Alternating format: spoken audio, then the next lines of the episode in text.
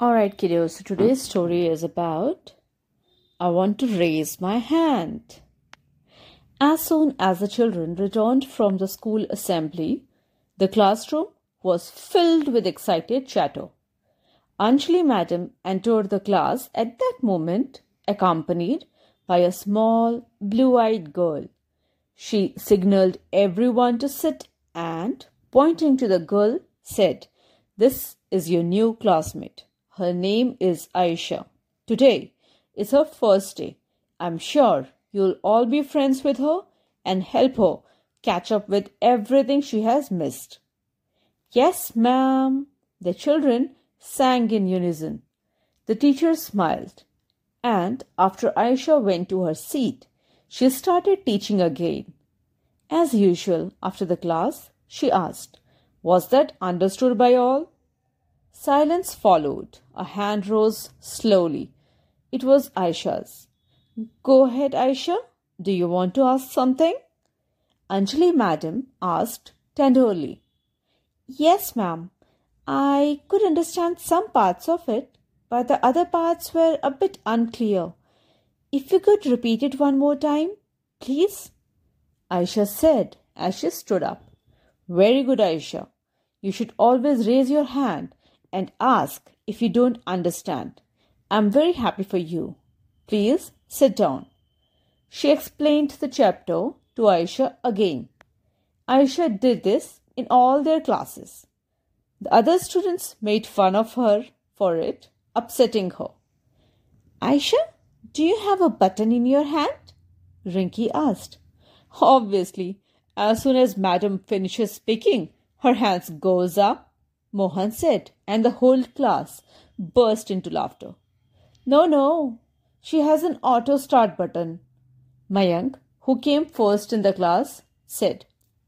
A sad Aisha say, said, I started late, so I lag behind in some courses. Maybe that is why I need to ask more? Yes, yes. Otherwise, you are so good at your studies, you top the class. Mayank said, and everyone started laughing. After a month, Aisha would raise her hands not only to ask questions, but also to give answers. The teachers praised her. Slowly, Aisha made a few friends like Ragini who started asking questions. As soon as the teacher left the class, Mayank and his friends started teasing Ragini as well. Copycat, copycat, Aisha's copycat. Aisha began to cry and said, Why are all of you after Ragini now? At least she's bold enough to ask questions. I don't want to talk to you. Mayank snapped and went to his seat. Despite Aisha's repeatedly encouraging her, Ragini never asked another question. Soon it was time for the half yearly exams and the results were declared a while later. Mayank was the most surprised. The one who always came first had now come second. Aisha had topped the class.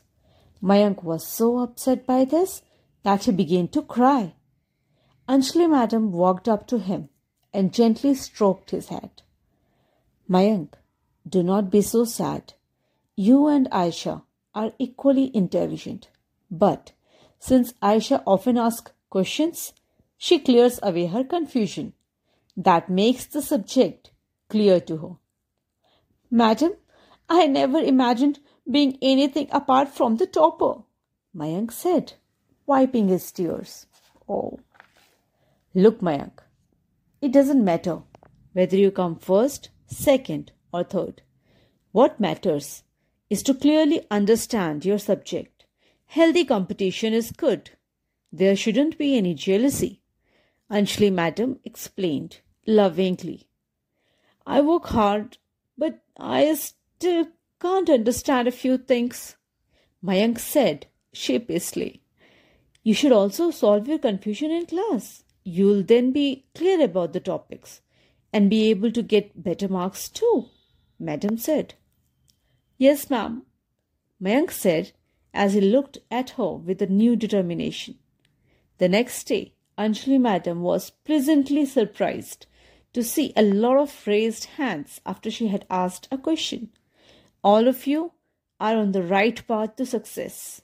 You might be first, second, or third in the exams, but all of you are first in the exam of life and you will reach greater heights from here. Madam said happily. All the children were delighted to hear that. They had decided to clear their confusion in class from now on. How did you like it? Never give up. Okay? Stay on your path. Don't stray just because someone told you so. Okay? You're going to achieve greater heights. All the best. Bye bye.